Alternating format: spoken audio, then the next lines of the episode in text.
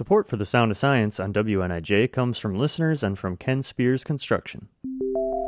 Welcome to the Sound of Science on WNIJ. I'm Jeremy from NIU STEM Outreach, and I'm here with my colleague Sam. We have a question from a longtime STEM supporter, Gary.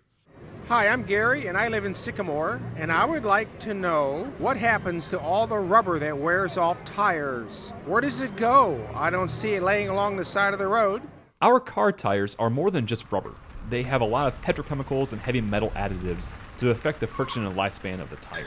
As we drive, the concrete and asphalt peel off tiny particles of the tire.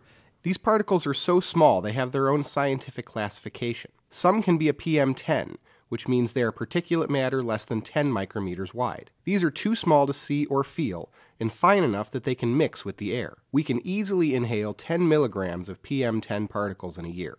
Luckily, much more than that is stopped by our mucus and nose hairs.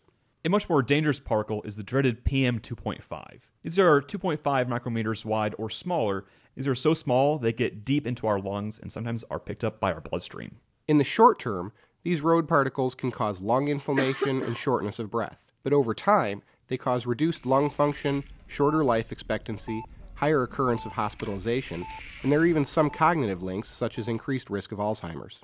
These particles don't just affect humans, though. Tire particulates are one of the leading sources of microplastics. The particles that do end up back on the road are easily washed away into streams, lakes, and oceans. Microplastics will eventually end up in every link in the ecosystem's food chain.